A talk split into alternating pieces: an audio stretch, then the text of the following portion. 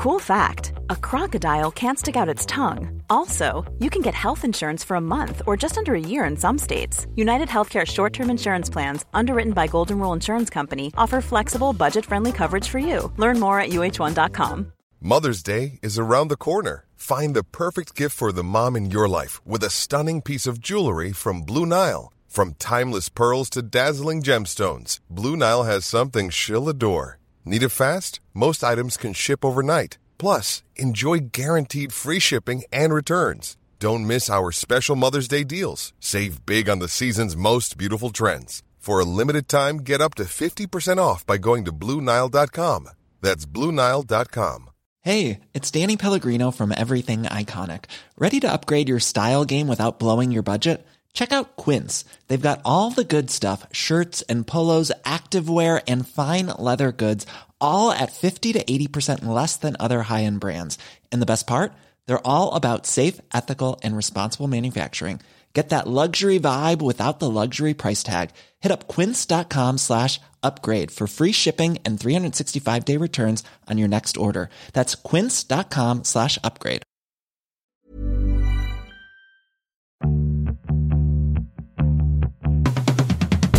Hello, and welcome to Everything is Fine, a podcast for women over 40. I'm Kim France. And I'm Jen Romolini. Later on the show, we'll be talking to author and activist Mia Birdsong about community and redefining a successful life. But first, let's have a little check in. Jen, how's it going? Well, it's going better than it was last week. I was having a really hard time last week. My birthday was a few weeks ago. I don't know. It's just like turning 48. It was just bringing up a lot of stress and fear about getting older. I don't know, particularly around my professional identity, vanity. I feel like I've aged like 10 years in this pandemic. I don't know about you, but I just. And, we all do. And anyway, in the science experiment that is like my perimenopausal body. And anyway, so then I had this revelation last week that all this fear and anxiety was making me shut down and close myself off. And I was feeling really negative and hard.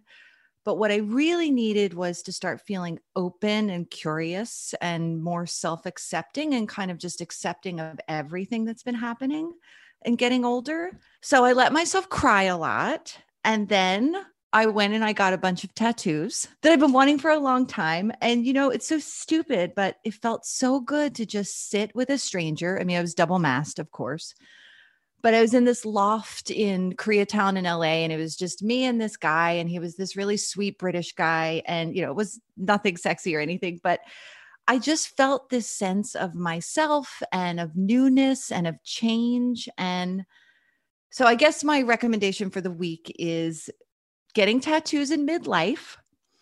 Um, and also, I did another thing, which I treated myself to this uh, amazing hand cream by Le Labo, and it's not greasy and it's creamy and it's moisturizing and it has like a luxurious smell of rich people. And so I've been feeling a lot better a little self care, getting a tattoo as self care. Yes. And also just that it's weird to like mark your body and mark the different stage of your body. Like, I really, I've been really enjoying that aspect of getting tattoos later in life. I know it might sound weird, but it really has meant something to me. I didn't get my first tattoo till I was 39 years old.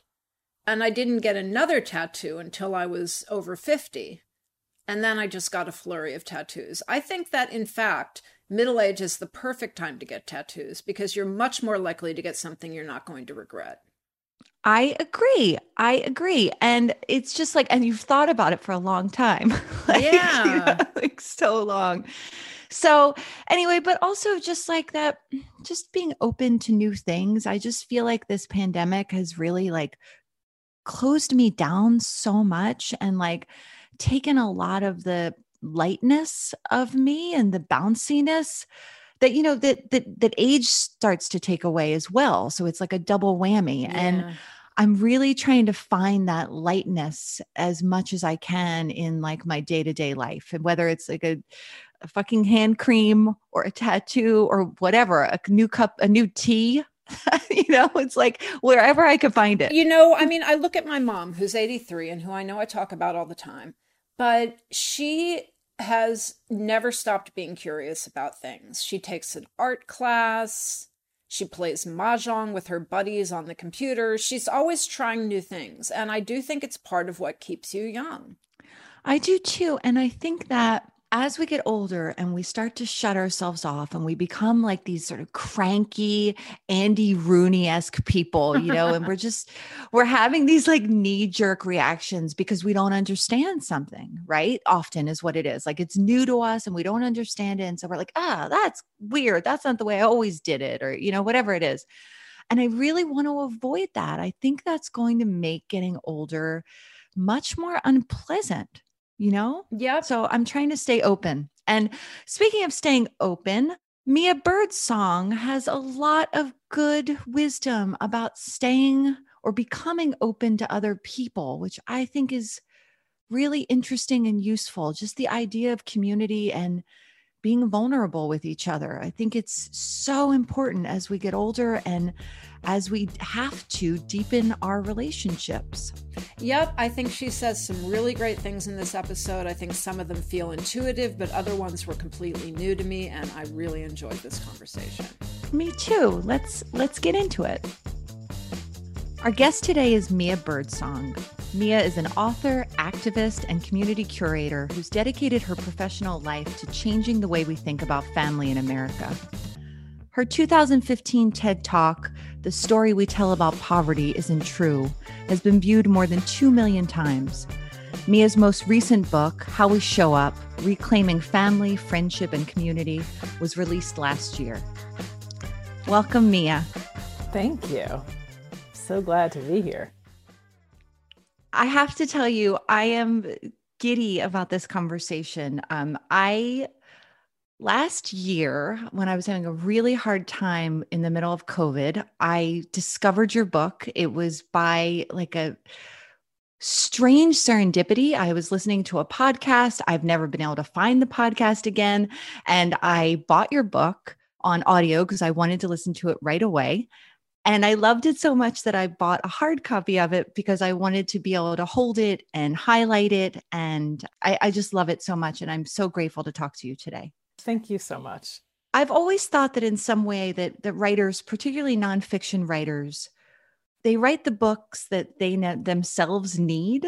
And I'm wondering if that was true for you. Totally. um, yeah. You know, I think sometimes nonfiction, and this is not a critique, but I think sometimes nonfiction is, especially in the like how to be a person genre, is someone who has come to some conclusions about something and then is reflecting and like sharing their knowledge and wisdom with their readers. This was very much a book that was written while I was in process. And I feel like I'm so grateful that, you know, it took like two years to do the research and the writing of the book. And along that, you know, along that journey, my thinking changed, my um, orientation toward things changed, and then like, like materially, my life changed. Um, the way that I built family and friendship and community for myself shifted from when I started the book till when I ended it. And then certainly, you know, then the pandemic happened. And I mean, so many of the things that I learned, I had to like rethink. But then there was also just that I had done all of that work before the pandemic. So entering into it, uh, I'm just grateful that that was that I'd done all that work beforehand. But it was very much the book that I needed to read so interesting to me you you you write and release this book about community and connectedness and you know how we show up for each other and then there's this massive shift in how we're able to show up for each other. How did COVID change the way you thought about community? You know, the the the kind of biggest change is that it is more dangerous for us to be in person with each other, right? And that creates an obstacle, right, to our ability to be in relationship with each other but in many ways, I, feel like what I experienced and what I witnessed was people deepening their sense of connection and community. And really having to rely on each other in ways that they didn't before the pandemic. Even if we had to be kind of creative about what that looked like because we couldn't be physically in each other's presence and intentional too i i suspect right? So it has to be very intentional because it's you're not running kim and i were talking about this the other day you're not running into people on the street anymore. There's not that happenstance. So if you want to feel connected to people you have to take action. It, it becomes a filter for your relationships because you can only be intentional about so many people. You know and i think too the added kind of um, emotional and like psychic burden of the trauma of being in a pandemic means that we don't have as much bandwidth. I feel like it's made folks really thoughtful about the relationships that they're maintaining and tending to. Part of what I'm looking forward to is a little more of the like like the fluffy relationships, like the ones that aren't the ones that I tend to, um, but right. are people that I really like enjoy and like to hang out with and see. So I'm I'm excited for those to return. There's a phrase in your book that I'd never heard before, and I've not stopped thinking about it since I read it, which is toxic individualism. Mm. And I really want you to explain to listeners what toxic individualism is and and you know how you kind of sort of came upon that phrase. Yes. So let me be very clear. I did not I did not coin this myself. Um, I was part of a group of people thinking about culture change that the Insight Center, which is a think tank here in Oakland, they do national work around the economy and race. They brought together a group of us multiple times to do some just deep thinking about culture change work. And I don't even remember who the first person who spoke it in the group was, but I think that the phrase came out of a conversation that we were having. Toxic individualism is, you know, it's an orientation toward yourself, oneself, and your agency that denies your interdependence with others and harms people right? And I'm making that up. Like we didn't like write down a definition of it, right. but that's kind of how I think about it. A perfect example is how there's been a group of people during the pandemic who have refused to wear masks. Those folks are practicing toxic individualism, right? Mm-hmm. Their focus is entirely on themselves and a very warped idea of what freedom is. And they are making a choice that really impacts other people, not them, not them, right? Um, we wear masks to to protect other people, not ourselves. Toxic individualism reminds me a little bit of the AA concept that alcoholics think that they're all special and unique. and that that can be a really destructive thing. But it's it's it's beyond thinking that you're special and unique because you can think you're special. Like I think I'm special and unique. But that doesn't mean that I'm like specialer and uniquer than than other people. It also doesn't, um, you know, part of it, toxic individualism is about prioritizing like what you want and what you think you deserve and should have over the well-being of other people, right? Like my, you know, discomfort of wearing a mask is not more important is is that in fact way less important than um the potential lives I might take by spreading COVID. Right. I and I when I think about it and the way I've thought about it is we were raised to think about work in particular as a winner take all proposition, right? And the way that we've been working and the toxic individualism that I've seen in workplaces where it's not collaborative, it's not it's not about sharing and it's not about thinking about other people because you're so focused on your own prize. I think that was so damaging to me as I was, you know, in the the, the height of my career. And I, I think that it if I had thought more expansively, I, I would have been a lot better off in, you know, in jobs and my professional life. Yeah, and I would expand that to say that that you know, if you are socialized in America, you're taught to think that way about life. We are taught that individualism is actually like what we're going for, and the idea is that you are going that the way that you achieve happiness and success, right, is by climbing some ladder that's been set up for us, right? And by achieving some set of um, goals that have been set up for us, and that you're in competition with everyone else in order to do that. And the way that you win is you you you know get to the top of the ladder and you um, hoard all of the power and resources and wealth that you can, and that inherently comes at the expense of other people. Is is that the why you say that the is that why you say the idea of the self-made person has failed us? Yeah, I mean, one, it's a lie, right? Like no one's self-made. Like I'm, I'm like we are all reliant on other people. You know, again, another big reveal to many people the pandemic is like you don't eat if people are not like out, you know, picking food and driving trucks to deliver that food to the grocery store and stocking shelves and buying your getting getting your groceries for you and delivering them to your house, right? You don't eat if that doesn't happen. We're all there's, there's infrastructure of humans around us that enables our lives. And I feel like it's a lie that is mostly told by, you know, people who have achieved something and the ways in which they depend on other people are just invisible to them. That's what I was thinking. That it's, it's, why. How is it that people are so capable, and I include myself in this, of, of of forgetting that, of having such a blind spot? Well, again, because we've been told, right, that that that you that people we could, you know, what success is you work hard and you make it and then like you're successful. And that and we take a tremendous amount of pride in the idea that we do that by ourselves, right? Mm-hmm. Needing other people, relying on other people is considered weakness. And it's making us lonely too. Oh my god.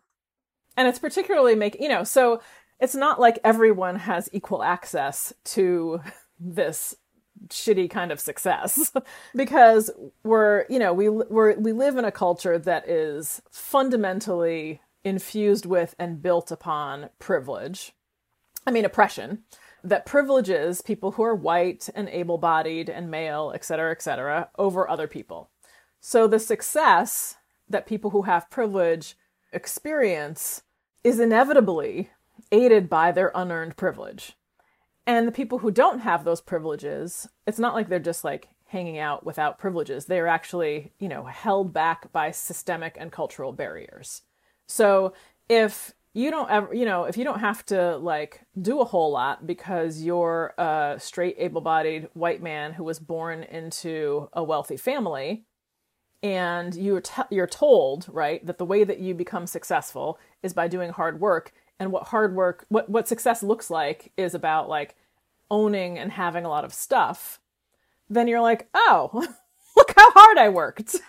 Here is the evidence of my hard work all of these things that i have right? The spoils yes. of my labor. And it doesn't occur to you to be like hmm yeah. like how did i actually get these things? Who who actually did this and of course the problem with it is is that you know like it is it is creating real real barriers for other people. And it's not you know i think some folks are like oh what we want is we want to like equalize everybody's access to success. And i'm like no no no. We really want to change how we define success and happiness because i'm not interested as a black woman in achieving this like white man standard of success and now a word from our sponsors. Hey there, it's Michelle Norris. I'm host of a podcast called Your Mama's Kitchen. When I travel, I'm usually looking for a way to find a taste of home when I'm not at home. And one of the things I love to do when I am at home is entertain. And Airbnb allows me to do that. When I was in California recently, I rented a house that had a great kitchen. And when we were sitting around the table, we we're all thinking, we're in someone else's house. Someone could be in all of our homes as well. If you have a home, but you're not always at home, you have an Airbnb. Your home might be worth more than you think. Find out how much at airbnb.com/slash host.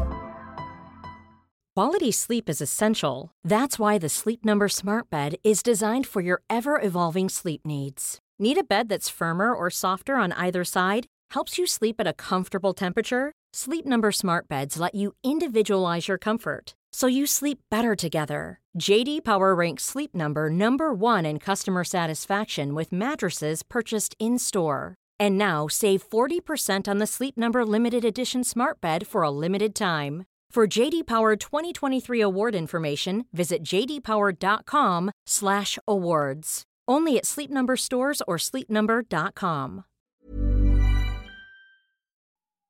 Support for Everything is Fine comes from Ritual. So I love Ritual. Everyone knows I love Ritual. I talk about Ritual all the time.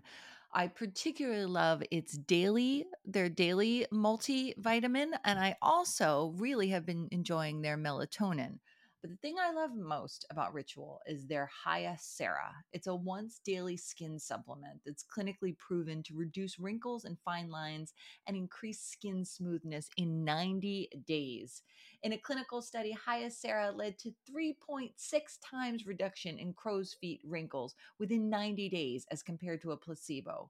Hyacera led to 2.9 times increase in skin smoothness within 90 days as compared to a placebo. You can enhance your skincare routine from the inside out with one daily capsule, essenced with soothing vanilla. I love Hyacera. It's been rigorously tested and validated. It's one of the industry leading sustainability. It, it, meets, sorry, all of the industry leading sustainability standards. You know, I'm a beauty editor now.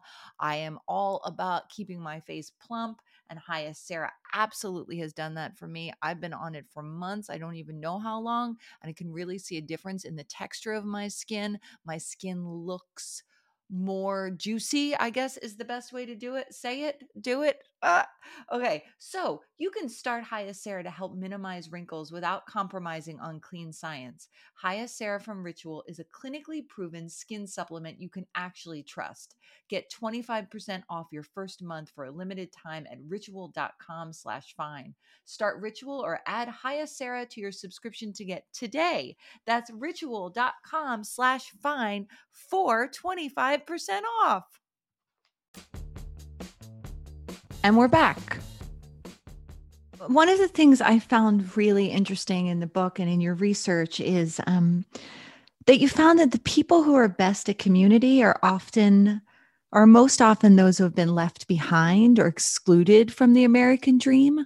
Yeah, I think that that, that often the folks who are thinking outside of that construct of what success and happiness looks like are the people for whom it hasn't worked, right? It is either as asking people to be someone other than who they are, or that system has, like, you know, like I said, created systemic barriers to their well being.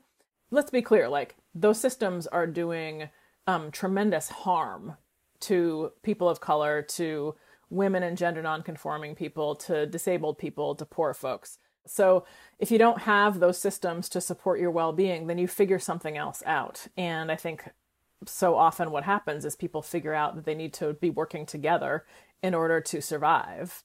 And and what happens in America is that when you have privilege or when you have you know an excess of resources, you're basically able to substitute human connection with money, right? You buy the the support you need. You pay for people to do things that is what we used to do for each other, right? Like I I didn't my friends did not help me, you know, build my house. I mean, obviously my house was built before I got but like, you know, we don't do that. We don't do that for each other, right? We we pay people to to build our houses and then we move into them. So there's this way in which, you know, capitalism um, as it's practiced in America, like has has extracted from us the the the connections that we used to make with each other. And I'm not suggesting that, you know, we throw it all out. I mean, there's some things I would like us to throw all the way out, but like I'm not suggesting that like, oh, we have to like go back to some pre-industrial society and right. where we rely on each other for everything um, in order to build houses and have food and stuff. But I just think it, I mean, that's again one of those ways in which we have this idea that we did it on our own. And I'm like, no, somebody built your house that you live in. You didn't do that. like, and how since housing is like a fundamental human need the fact that you don't have to worry about you know do i have shelter means you can do other things. Right. Well i mean also having money I just i think what you're saying is having money takes you away a lot of times from the human experience. I mean i I grew up kind of poor and by necessity, my mom had to come up with creative solutions for childcare, which involved a lot of grandparents, her friends. I mean, I would walk to neighbors' houses. So I grew up with a lot more community, quite frankly, than my child has, who had a babysitter. And I think about what she's missing because of that. Totally. And let's let's, you know, I also don't want to romanticize the ways in which people who have who have been harmed for hundreds of years have like built, you know, community for with each other because those harms are real and you know, not everybody makes it. like not everybody figures out how to be in deep connection with folks. Lots of people end up um, isolated and dying because of systemic oppression. But there's something to be learned about what it looks like to to just acknowledge the reality that we that we need each other.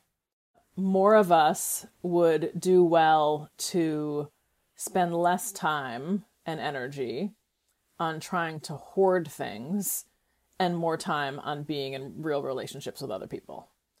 You know, I also do economic justice work, so it's not like, you know, I want people to have inside of, you know, in in the context of capitalism, we need to have access to cash in order to get our basic human needs met. So I want people to have that. It is when we get into excess of that or we are like walling ourselves off from like intimacy and connection with our with our like, you know, bars of gold or whatever it is that rich people well, have. Yeah or just staying in our sort of uh, staying really in our pods when we don't have to. You know, one of the things you talk about a lot in the book, or you talk about some in the book, is uh, marriage. And, you know, when we were young, we were sold this idea that, you know, marriage was the end all be all for a successful life.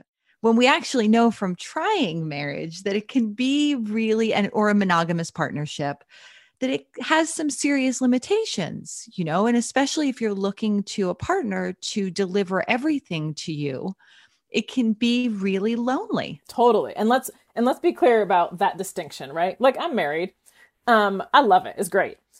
The problem is when we expect our partner to perfectly fulfill multiple roles for us and that we and we expect us to fill those roles for them. So like the idea that one person is going to be, you know, your best friend, the person that you want to have sex with, the person you have romantic feelings toward, um, your housemate, your co-financial manager, if you have kids, your co-parent, like on and on and on and on and on, right? When we want when we expect that we're going to have one, find one person to do all those things for us and we are going to be the person who does all of those things for them. Like we're just it's a setup for failure. I also think that it limits your growth right? Because it means that you're looking you're relying on one person for all of these things and you're not building interdependent relationships with other people.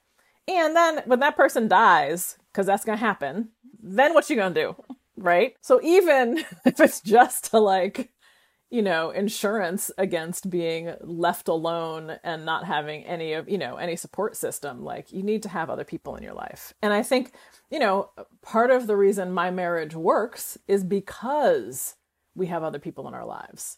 Because we have people who, you know, we're not raising our kids by ourselves. We have lots of people who are helping us do that. And not only is it good for us, it is good for our children and it is good for all of those people because they love my kids and my kids are awesome and they get to spend time with them. Well, I have a question. You know, this is a show for women in midlife, and I think midlife is a time when people sometimes see their friend groups constrict. And the group of, you know, their contemporaries, just the people who are in their circle, the circle gets smaller what would you say to somebody who's listening to this and thinking it makes a lot of sense and trying to figure out how to create community where they don't have much? You know, I, get asked about how to do this a lot. And there is not one answer. I think that the thing that feels like not a bullshit answer is that we we i feel like if we're really listening to ourselves we have this longing to be connected with other people and to be in relationship in the kinds of relationships where we can like you know, be fully seen and where we feel like we are contributing to each other's, like the richness of each other's lives. And I don't think you need a lot of people to do that, but it does require a kind of vulnerable, like a willingness to be vulnerable. Sometimes it is, it is about like, like feeling into the relationships that you have and seeing like, where would you like to have more intimacy? Where would you like to have more closeness? Where would you like to have more room to be more deeply seen and to see other people.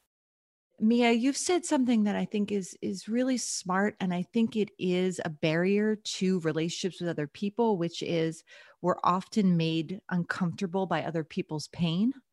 I think this is so true and I think it's true in all kinds of areas in when people are sick, I think it's true for white people trying to show up uh, properly as allies and not knowing how to show up because they're uncomfortable with a person of color's pain.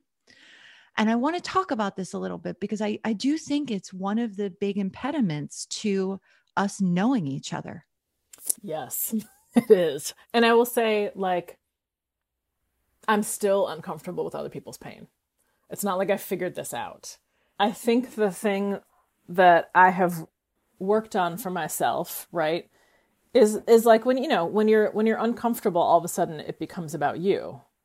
So I've tried to really just be curious about my discomfort and sit with it and notice kind of what it makes me like what, what kinds of responses I want to have, right? So so often when I'm exper- when I'm like confronted with someone else's pain, I want to avoid it or get away from it. Sometimes I want to fix it, but not because or not only because I would like them to not be experiencing pain, but because I feel like their pain is um, asking me to do something that I don't that like I don't feel capable of doing, which is which is fix it, right? So then I try to fix it so so part of it is just like let me get in relationship with my discomfort and not judge it because it is what it is but un- but try to understand it and try to be curious about it so that i'm not trying to like avoid it or take action or be super activated i think that we often really like what like i think about my own you know when i'm when i'm feeling pain um either pain that feels personal and is about something that's happened to me or you know like if i think about last summer and the cycles of white violence that took so many black lives like when i think about that pain which is which feels personal but is obviously like not it's not something i experienced it's just like this this cultural moment. I think so much of like what i want right is for my my pain to be witnessed so i think we want to feel we want space to like feel our feelings with someone who cares about us which means we need to be in relationship with each other right like when random people who i don't talk to like sent me emails saying you know, that they stand in solidarity with black folks and they're checking in on me. I'm like, we do not have a relationship. like that's not helpful. So the people, but when the people that I know, right, are showing up for me, it feels very different. Um, and I think that that we are also uncomfortable with being in, in each other's presence when we're grieving and when we're feeling pain because we know people are uncomfortable with it. So we also need to know that it's welcome I feel like that doesn't come unless everybody all around has had a, a, little bit of suffering. Like I feel like maturity plays a big role in being able to do that, but also having kind of walked through the fiery valley too oh, yourself. Oh, but I think like I feel like so much of what I've learned about how to honestly how to hold space for other people's pain has come from watching kids. I feel like there often is this way in which like children I have been around will just like circle up around someone who's upset or hurt and just like be there with them. And they don't feel like they need to fix it or like do it. I mean, sometimes they'll like pat them on the back or or whatever, but like they often are able to do this beautiful thing of just being in each other's presence while someone is angry or crying or whatever and like be cool with it and I think, I mean, you know, kids like maybe that's their version of walking through the fire because they've all had, you know, some kind of upset before as well.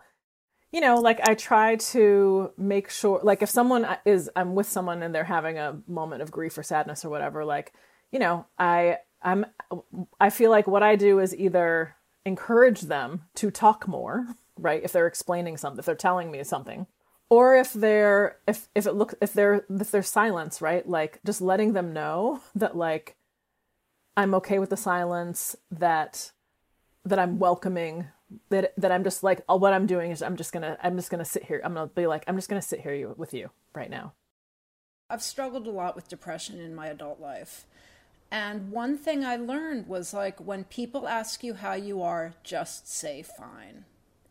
Because and it's it was a very painful thing to realize and it certainly wasn't true of everyone i knew but most people just they don't want to hear it. They don't want to be brought but down. But that is but then that tells you what that tells you is is what that relationship is. So that's information yeah. for you right? Because that's a form of that is a kind of form of rejection right and what that is is information for you. And i think that the you know i don't i don't always tell people how i am when they ask. And right now i feel like there's kind of like an ongoing you know evolving dialogue in conversations i'm in where people are like how are you? And i I'll, you know i'm like really? exactly. I'm like i'm like there's a fucking global pandemic and we're all traumatized. Um, and you're not really asking so hush you know um, but then they're the people who i'm actually in relationship with and when they ask they actually are asking um, and and i don't want i know i'm not gonna like disrespect the relationship by saying fine if I'm not. Um, it feels important to actually answer that question. And I try to be really, and I don't always succeed at this, but I also try to be really mindful of asking people if I, that that if I'm asking somebody how they are, that I'm genuinely asking, especially right now because I feel like it's such a loaded question. You know, and I'll say like, "How are you in this moment?" as opposed to how are you which people i think interpret like as broadly like how's your life going right now and i feel like that's a very complex question to be asking people so and often it's yeah. none of my fucking business so i'm not going to ask them that i'm going to be like how are you in this moment like yeah. what are you coming into this conversation with mia you, yeah yeah you answered everything thank you so much where can people find you mia i am Mia Birdsong everywhere. So miabirdsong.com, though I don't even know what's on my website right now.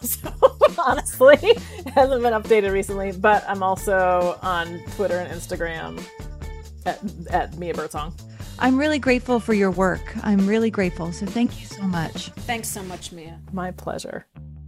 Thanks for listening to Everything is Fine. We're your hosts. I'm Jen Romolini. And I'm Kim France. Our producer is Natalie Rivera. If you like the show, be sure to rate it and review it on all the platforms. You can follow the show's Instagram at EIF Podcast. Email us at everythingisfine, the podcast at gmail.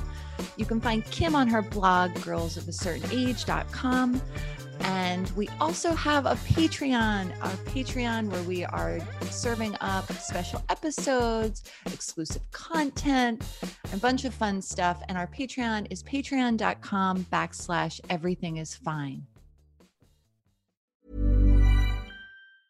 A lot can happen in the next three years. Like a chatbot may be your new best friend. But what won't change? Needing health insurance. United Healthcare Tri Term Medical Plans are available for these changing times Underwritten by Golden Rule Insurance Company, they offer budget-friendly, flexible coverage for people who are in between jobs or missed open enrollment. The plans last nearly three years in some states, with access to a nationwide network of doctors and hospitals. So for whatever tomorrow brings, United Healthcare Tri-Term Medical Plans may be for you. Learn more at uh1.com.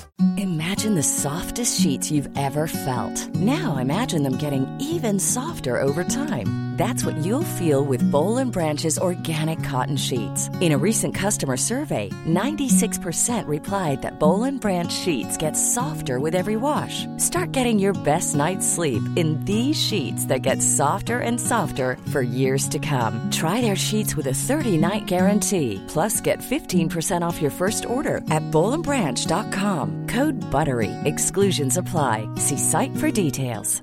Mom deserves the best, and there's no better place to shop for Mother's Day than Whole Foods Market. They're your destination for unbeatable savings, from premium gifts to show-stopping flowers and irresistible desserts. Start by saving 33% with Prime on all body care and candles. Then get a 15-stem bunch of tulips for just $9.99 each with Prime. Round out Mom's menu with festive rosé, irresistible berry chantilly cake, and more special treats. Come celebrate Mother's Day at Whole Foods Market.